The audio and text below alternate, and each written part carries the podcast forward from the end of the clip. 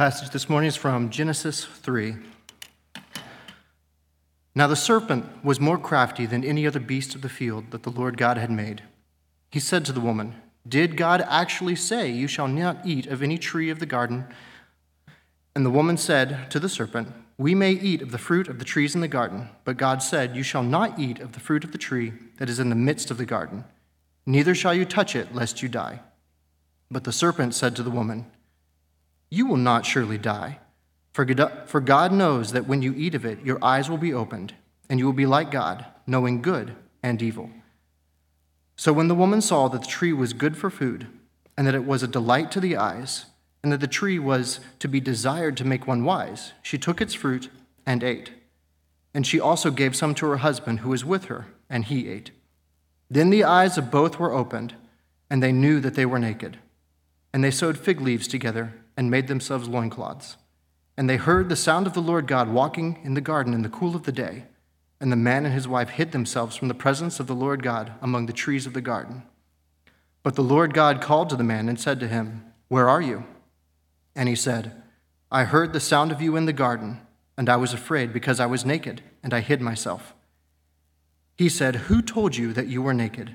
Have you eaten of the tree of which I commanded you not to eat? The man said, the woman whom you gave to be with me, she gave me fruit of the tree, and I ate. The Lord God said to the woman, What is this you have done?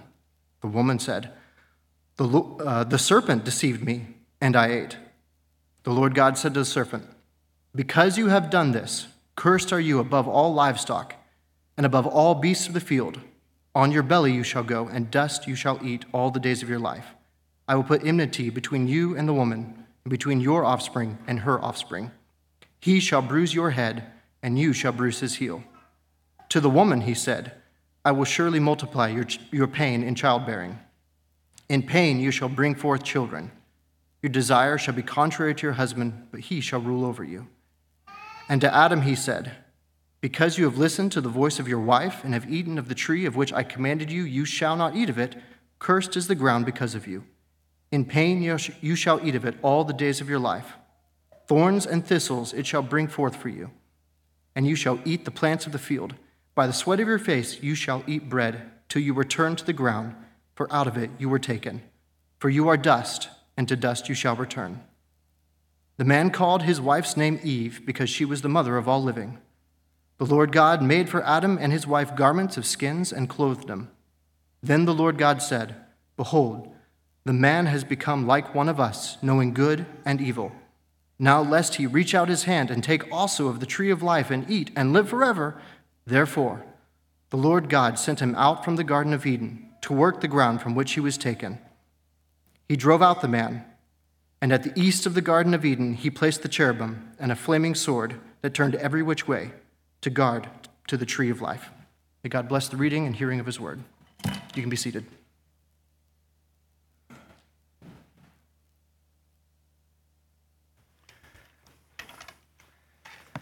Let us go to the Lord in prayer this morning.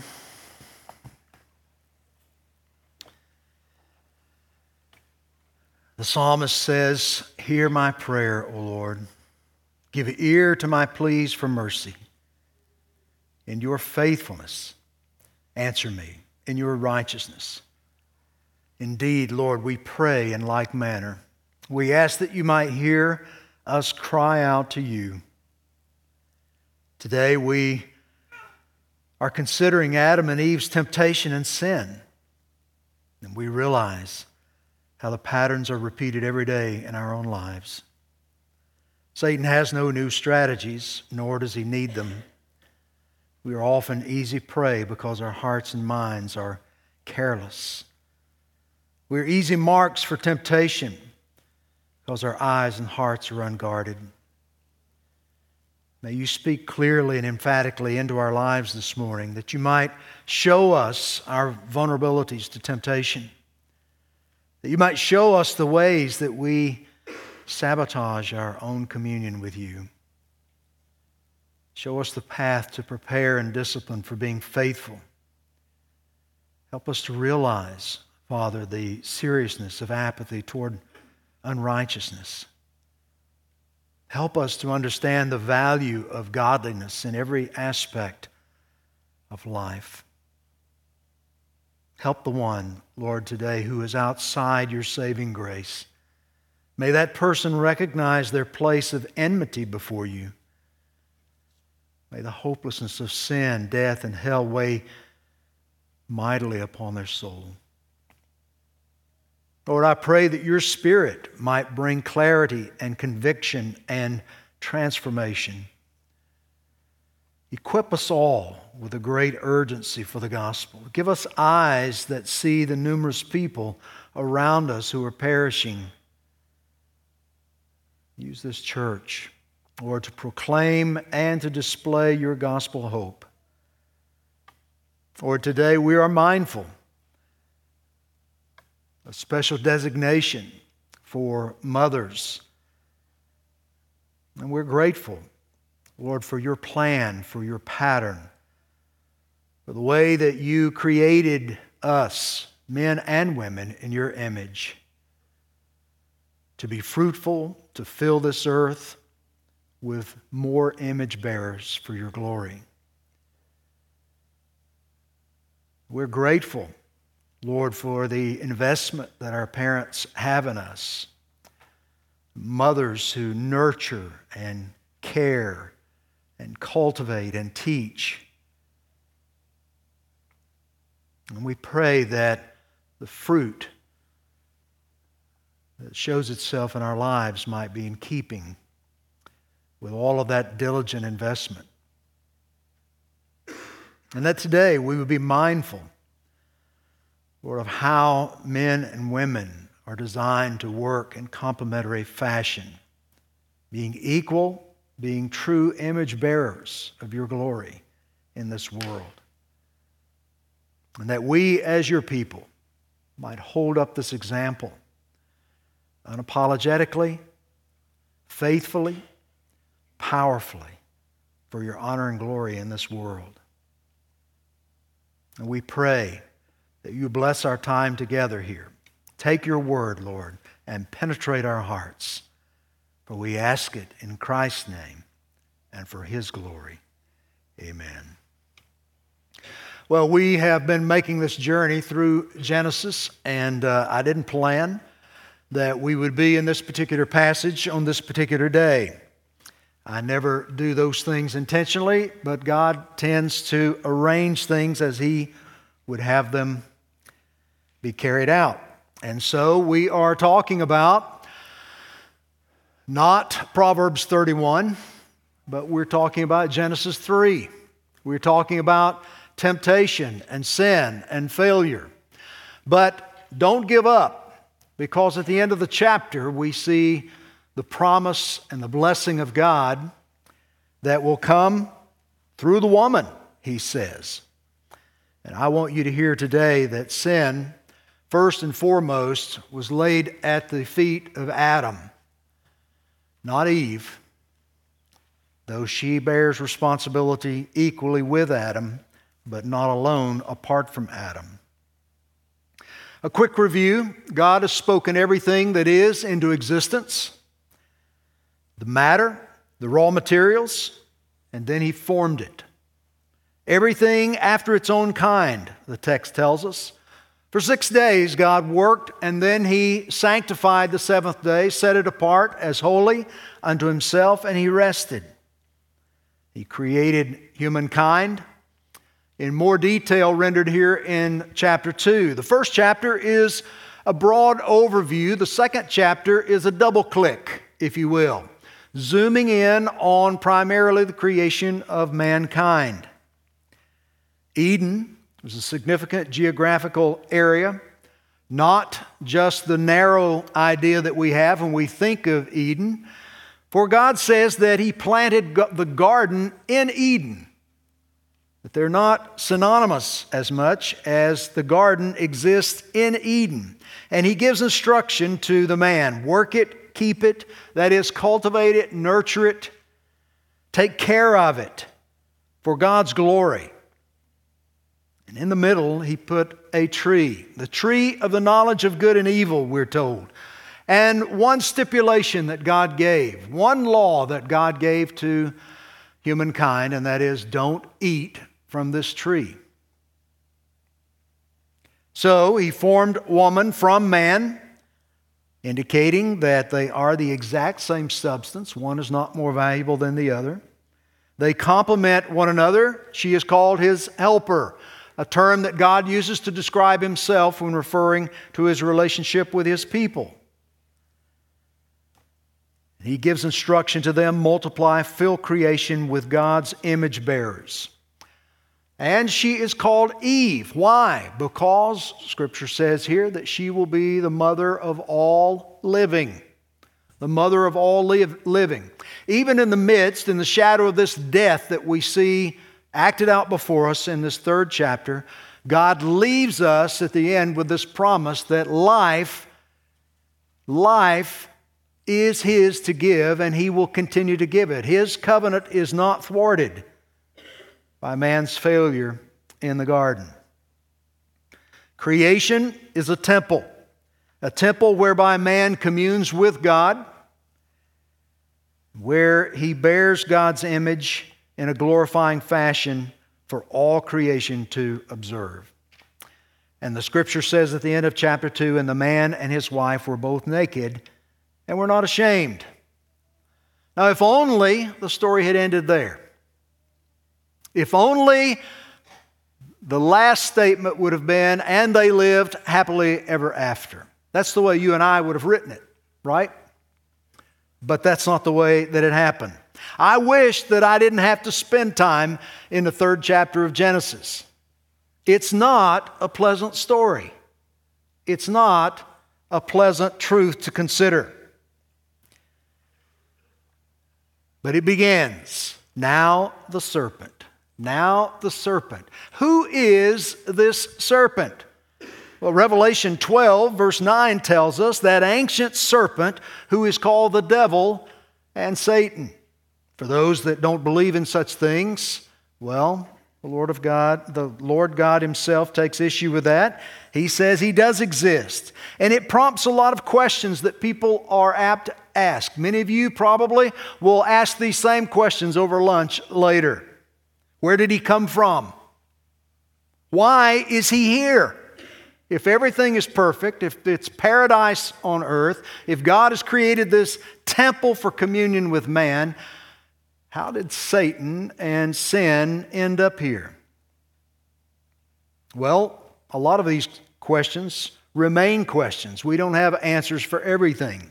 But let's think a little bit about what we do know. Scripture tells us that he was initially an angelic being.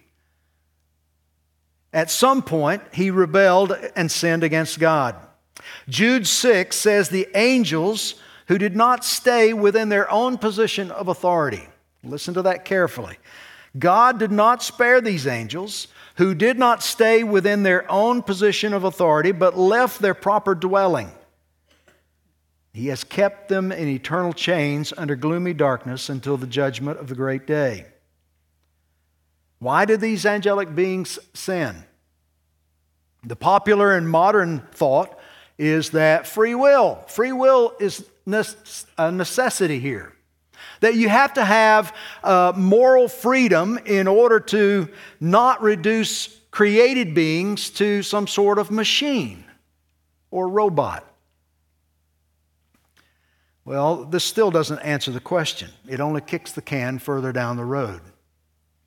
Why did any holy angel sin? Well, at the end of the day, we have to conclude that God had a gracious and wise purpose in all of this. Some holy angels sinned because their fall set in motion this history of redemption that would fulfill the infinitely wise purposes of God in creation all for His glory.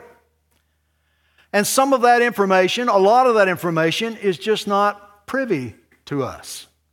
We're not open, it's not necessary for what we do, what we say, what we think. We have to defer to God in these matters. Romans 11:33 says all the unsearchable judgments and all the inscrutable ways of God flow from the depths of his wisdom. Psalm 104, verse 24 O Lord, how manifold are your works! In wisdom have you made them all. The earth is full of your creatures. Romans 16, 27 tells us that He is the only wise God. And Ephesians 1:11 says he works all things, all things according to the counsel of his will. It was and is a gracious purpose that God is at work bringing about. His plan before the creation was spoken into existence was to show grace to unworthy sinners.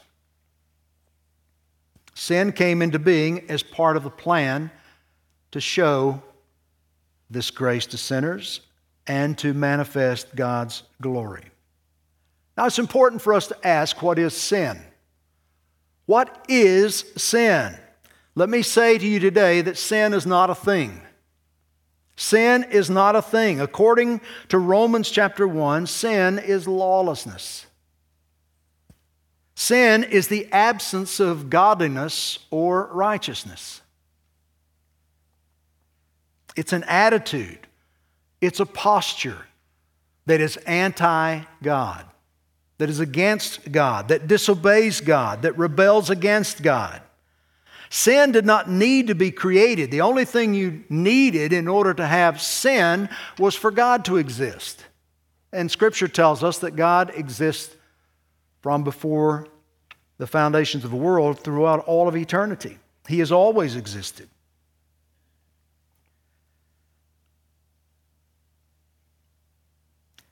So, what do we know? A holy angel came to prefer self exaltation over God's exaltation. He fell into an attitude of delusion, thinking that he ultimately could self determine, as a finite being, he could self determine where he was headed, what he would do, how he would be. And he concluded in his thinking that this was preferable to submitting to God. And yet, this fall was part of God's all wise plan. It didn't catch him off guard. It's not a backup plan. It's not a safety net that God constructed hurriedly to keep men from perishing. It was sovereignly, providentially included in his perfect plan. Sovereignly, providentially included in God's plan. Now, how did God, how did He see fit to carry this out without Himself sinning and without turning Satan into a machine? I simply don't know the answer to that question. And I would venture you don't either. We don't have this information available to us. This is above our pay grade. God has decided some things are just not necessary for us to sort out. It's not important for our place in redemption history.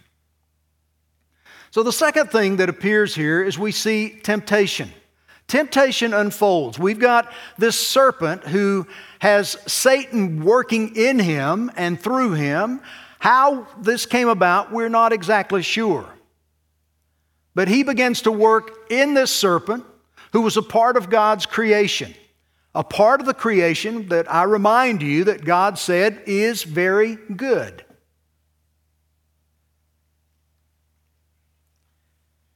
We have no insight as to why the serpent was used in this drama. We simply defer to God's wisdom.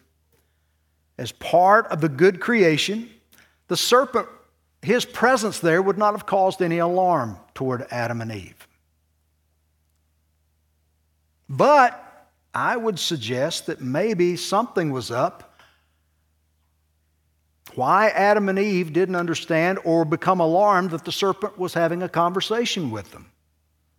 That may be a question worth asking. Some have speculated that the serpent was a beautiful, attractive creature that maybe stood upright at the time. We don't have that information either. What we do know is that Satan is a deceiver. He never shows himself for what he is, and that is the personification of evil. He is evil incarnate. 2 Corinthians 11 14 says that Satan disguises himself as an angel of light. He makes himself appear attractive. John 8 44 Jesus said, You are, he was talking to the religious leaders there of that day that were trying to trap him, trying to accuse him. And they, he said to them, You are of your father the devil, and you will do as your father's desires. Your will is to do your father's desires.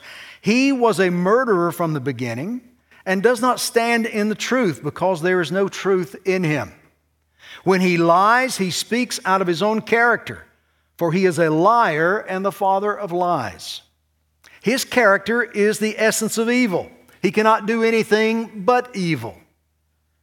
Jesus, I remind you, said that out of the abundance of the heart, the mouth speaks. In other words, what is in the heart is what comes out of the mouth. If you had one of those encounters with someone who said something hurtful to you and then said, I really didn't mean what I said, that's not really who I am. Well, you have to say, Oh, yes, it is. I'm afraid Jesus said what comes out of the mouth is what's in the heart. Everything Satan says is evil, it's poisonous, it's vile, it's untrue.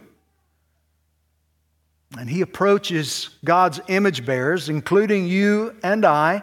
He portrays himself as our benefactor, as he did with Eve and Adam in this situation. He portrays himself as one who has come to their rescue, accusing God. God is denying you, he says. You cannot trust God.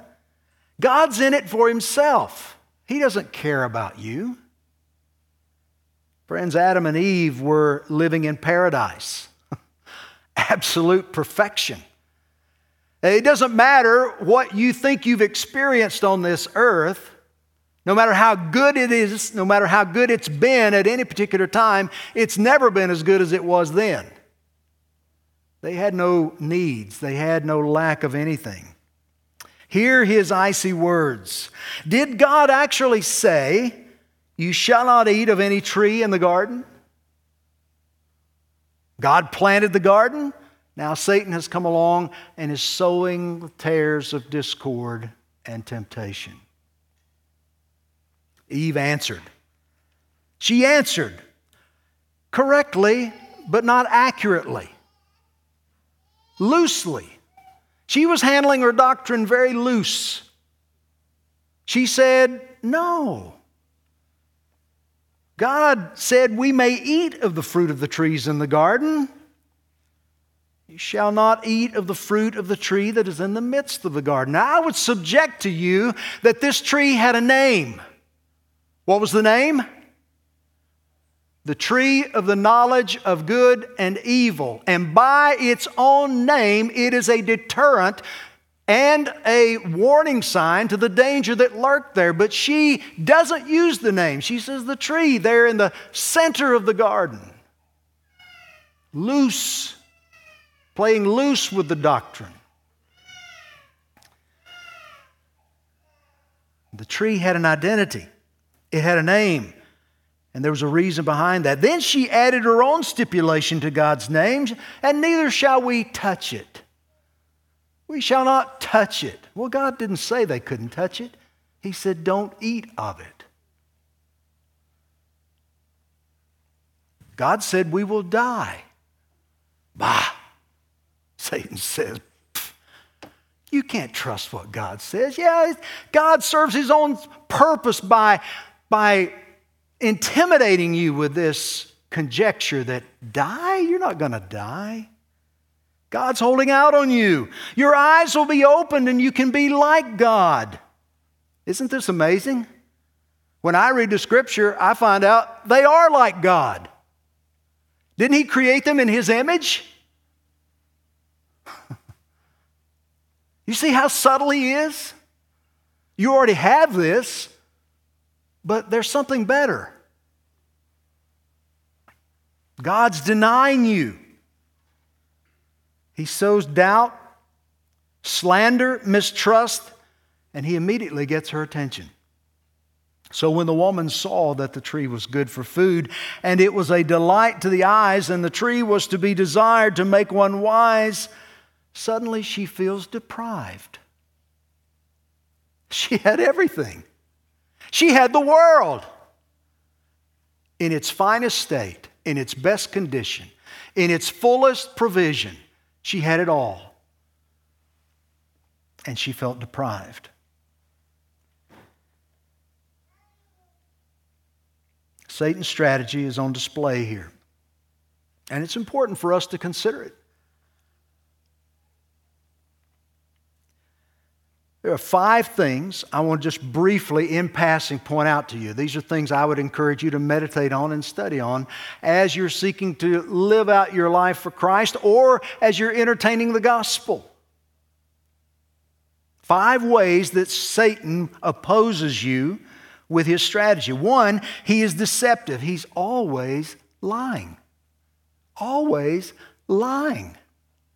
This is why it's so important, so critical to remain in God's truth and to hold anything else to the standard of God's truth. Secondly, he challenges the authority of God's word. Thirdly, he attacks and slanders God's character, God's goodness. God's denying you. God's not for you. God's not working on your behalf. Fourthly, he minimizes and contradicts God's judgment. You're not going to die. And fifthly, he promises pleasure and ignores pain. He never offers to talk about the consequences of disobeying God. Then this gives way to sin, disobedience, and rebellion. There it is the anti God position posture, attitude. Eve took the fruit that God had forbidden and she ate it. The most powerful statement in this is that she turned and gave to Adam, who was there all the time.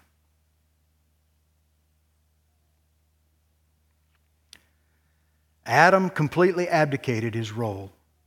He failed to obey God's instruction and fulfill his calling, his assignment to be in guardianship over all that God had made.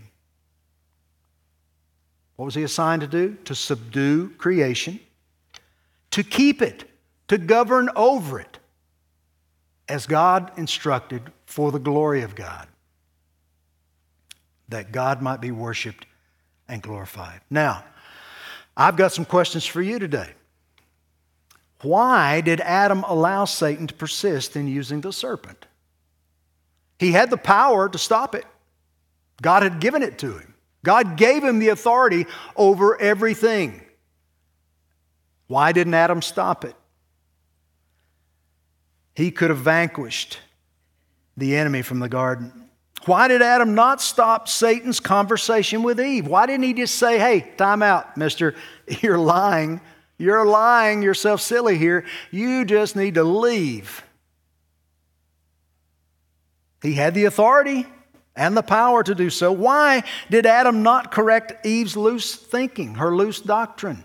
Eve, it's the tree of the knowledge of good and evil.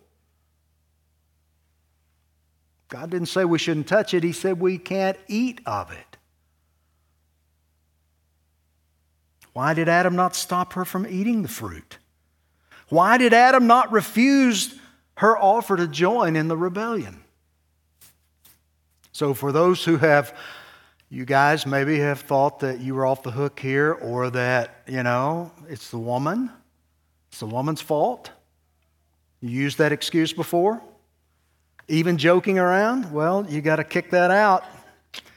Adam's responsible here. This is why He's the one that's held responsible. God's instruction, note, God's instruction is completely ignored by all of creation. The animal was leading the woman, the woman was leading the man, and the man had abdicated his assignment from God. Everything was out of sorts, and sin strolled into the garden unabated. Into the garden and into the world. 1 John 2:15 says, "Do not love the world or anything in the world. If anyone loves the world, the love of the Father is not in him. For everything in the world, the lust of the eyes, the lust of the flesh, the boastful pride of life, come not from the Father, but from the world." The connection is clear, is it not? Lust of eyes, lust of flesh, pride of life. He goes on in verse 17 of that same chapter. It contrasts the lust of the flesh with its more desirable counter, counterpart, pleasing God. The world is passing away along with its desires, but whoever does the will of God remains forever. If we follow the lust of the flesh, the lust of the eyes, and the pride of life, we cannot do the will of God. And therefore, we cannot inherit the kingdom of life. Now, those who have been born again by faith in the sacrifice of Jesus will continually put to death the deeds of the flesh. Romans 8, 12 through 14. Brothers, we are debtors not to the flesh to live according to the flesh, for if you live according to the flesh, you will die. But if by the Spirit you put to death the deeds of the body, you will live. For all who are led by the Spirit of God are sons of God. Doing so, we will not allow the lust of our flesh to control our lives. Rather, we will choose to consider ourselves crucified with Christ so that we might live for the glory of God.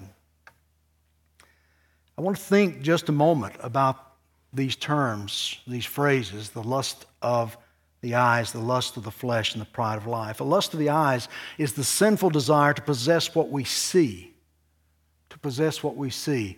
Eve saw the tree looked good to her, it appealed to her, it delighted her vision this coveting. It may be money, possessions, or other physical things, is not from God, but from the world around us. John emphasizes that these physical things do not last, they pass away. But the child of God is guaranteed eternity. The Ten Commandments address the lust of the eyes in the prohibition against coveting.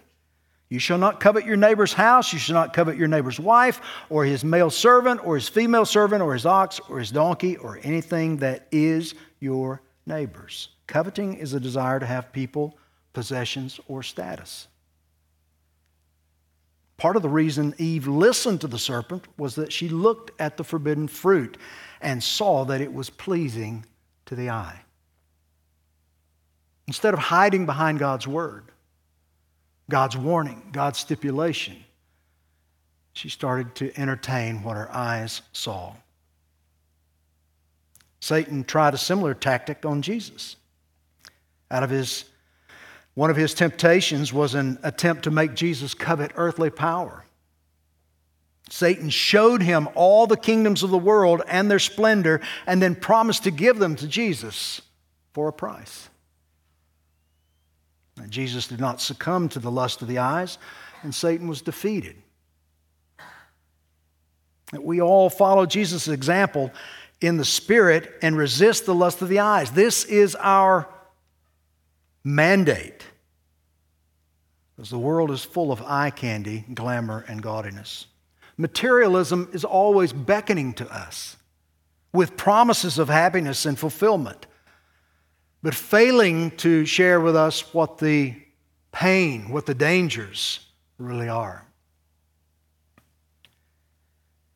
We live in a media saturated society that bombards us with advertising that essentially says, Come covet me.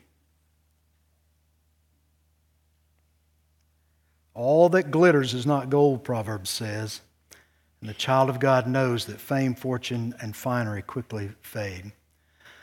Should our focus be on the newest product or latest fashion or on something else? Yes, it should be on something else. It should be on God and His promises, His truth.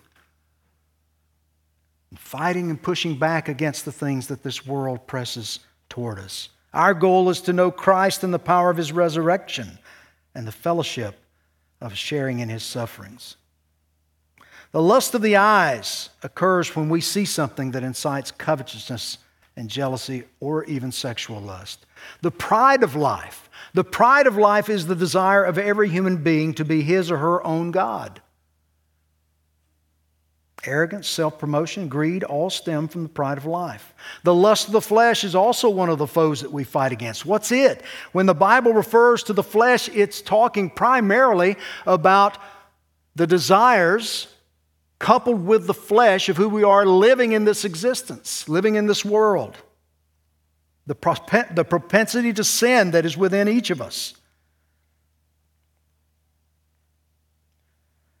When fleshly desires rule us, they cause us to violate God's righteousness. They become lusts, insatiable lusts.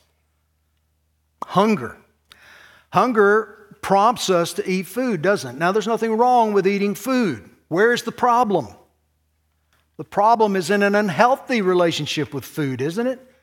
The problem is when we have more than we need and we engage in gluttony, so much so that it endangers even our lives. The same is true with other physical desires in the bodies. Sexual desires turn perverse that lead to homosexuality, adultery, fornication, and, otherly, and other sexually related sins. Those are lusts of the flesh. Eve coveted the fruit in three ways. They appealed to her appetite, the lust of the flesh. the the fruit also was pleasing or delightful to the eye, which we see and desire to own or possess. And Eve somehow perceived that the fruit would make her wise, even making her like God. She wanted to be like God in this moment. In her knowledge, not content to live in a perfect world under His perfect grace and care for her. Isn't this always the heart of sin? It's the failure to trust God's provision, God's promise, God's character, instead, thinking that we need to enter in and do for ourselves. Satan used these same three temptations against Christ. But for us, thankfully for us, Christ resisted. Where Adam failed, Christ succeeded. Adam failed in a lush garden where everything was made available for him, to care for him. Christ succeeded in the wilderness. We might even call that the home field advantage for the enemy, where all of his fleshly needs were weakened. He would have been susceptible and vulnerable to temptation, but he stood against them. Satan doesn't change his methods. He doesn't have to because the ones he uses are highly successful. He tempts us with lust of the flesh, sexual gratification, gluttony, excessive alcohol consumption, drugs, both legal and illegal, trying to cope with a life that is stress filled, painful. He tempts us regarding the deeds of the flesh about which Paul warned the Galatians sexual immorality, impurity, sensuality, idolatry, sorcery, enmity, strife, jealousy, fits of anger, rivalries, dissensions, divisions, envy, drunkenness, orgies, and things like these. He tempts us with the lust of the eyes, the endless accumulation of stuff with which we fill our homes and, yes, our garages, and the insatiable desire for more, better, and newer possessions. I had a friend years ago that was in ministry. He confessed to me one day that he was in financial trouble. I said, How did you get in financial trouble? He said, I have an insatiable appetite for the newest thing when it comes to technology computers, software, all that stuff. And he said, I've run up a bill that I can't pay. They were garnishing his wages. It's always lurking, always knocking on the door. The most evil temptation is the pride of life, the very sin that resulted in Satan's expulsion from heaven. He desired to be God, not be a servant under God. Arrogant boasting that constitutes the pride of life motivates the other two lusts. It seeks to elevate itself above all others and fulfill all personal desires. It's the root cause of strife in family, in church, in everything in this world. It exalts self in direct contradiction to Jesus' statement that those who would follow him must take up their cross and die daily. The pride of life stands in our way if we truly seek to be servants of God. It's always going to be in the way. Eve saw that the fruit was good for food, pleasant to the eyes, and something to be desired. These three references concern the appeal of beauty. Now, there's nothing wrong with beauty, but if you think about it, everything that attracts you is something that is beautiful, at least in reality or perception.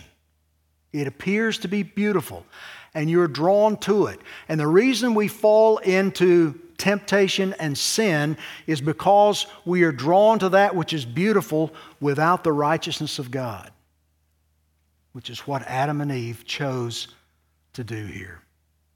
They embraced the temptation, choosing to reject being in submission to God, being righteous in God.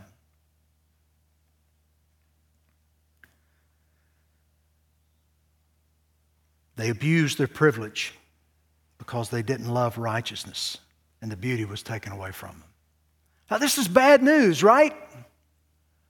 I mean, the worst news is coming. But verse 6 is about as bad as it gets.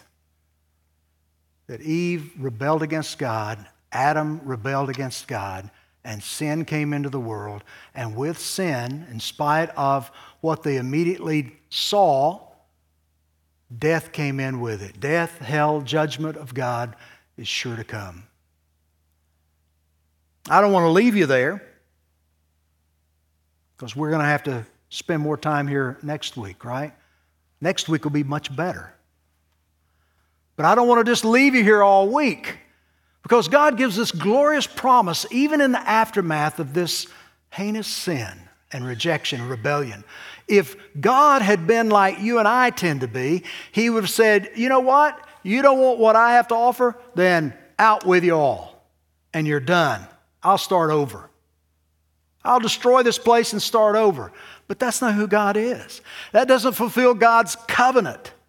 God is a covenant God before the foundation of the earth. When He knew He had full knowledge of how this was going to play out, God had a plan. His plan involved the fall and sin so that He might manifest His glory through redeeming that which is unworthy.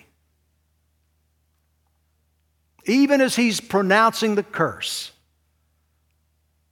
what you have done has brought brokenness vileness, reproachfulness upon all the beauty that I've created. And you deserve what you get. You deserve judgment. But God says, you know what? There's hope.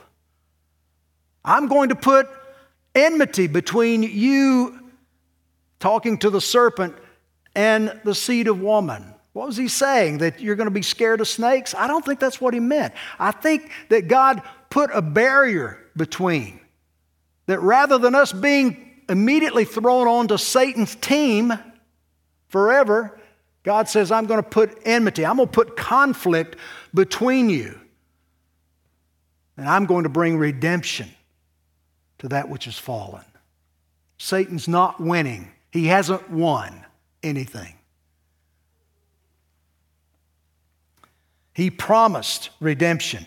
And then, isn't it interesting that it's at the end of the chapter when he tells us that the woman's name is Eve because she is the mother of living. There's this beautiful picture of life. Yes, death has come, the curse has come, but God says life will reign supreme because I am king over all these things. And I'm going to win the battle. Life will reign even out of death because I'm God. Because I'm God. Yes, there's going to be shame, there's going to be guilt, there's going to be hardship, there's going to be difficulty and brokenness that we will navigate through, but I will win. Life will win. That's good news. I hope that'll sustain you until next week when we can unpack it further, right? If you're here today and you've never trusted Christ, maybe you've been wrestling with the gospel, I urge you today, because of the gravity, the weight of this rebellion that happened in the garden, you're in dire straits today. You stand before a holy God, right in the crosshairs of His judgment and His wrath, because He is holy and cannot tolerate sin, will not tolerate sin. But He has made a way. His Son Christ condescended, came out of heaven, came to this earth, lived as a man. As Nathan pointed out earlier, as we were reading in the scripture, Christ became a better Adam. He succeeded where Christ, or where Adam failed. He went to the cross and he paid your debt, your judgment, your fine that was owed to God for your sin. And he arose from the dead, that better Adam. A new line, a new race able to give new life to those who put their trust in Him. Believe the gospel, repent of sin, and put all of your hope and trust on Christ today. And you don't live in chapter 3. You can live in Romans chapter 5. And for those of us who know Christ, we're not, we're not protected and sheltered from temptation each and every day. And there's mountains of lessons for us to learn here to war against the enemy and his work in our lives. Would you bow your head in prayer with me? Father, we thank you and bless you for the gospel. It's not the way we would have done everything, but you're God and we're not. And we trust you. What a phenomenal display of your glory. That rather than giving up and vanquishing everything into non existence and starting over and making something fresh and new that you elected to take that which was broken and in despair and redeem it and remake it.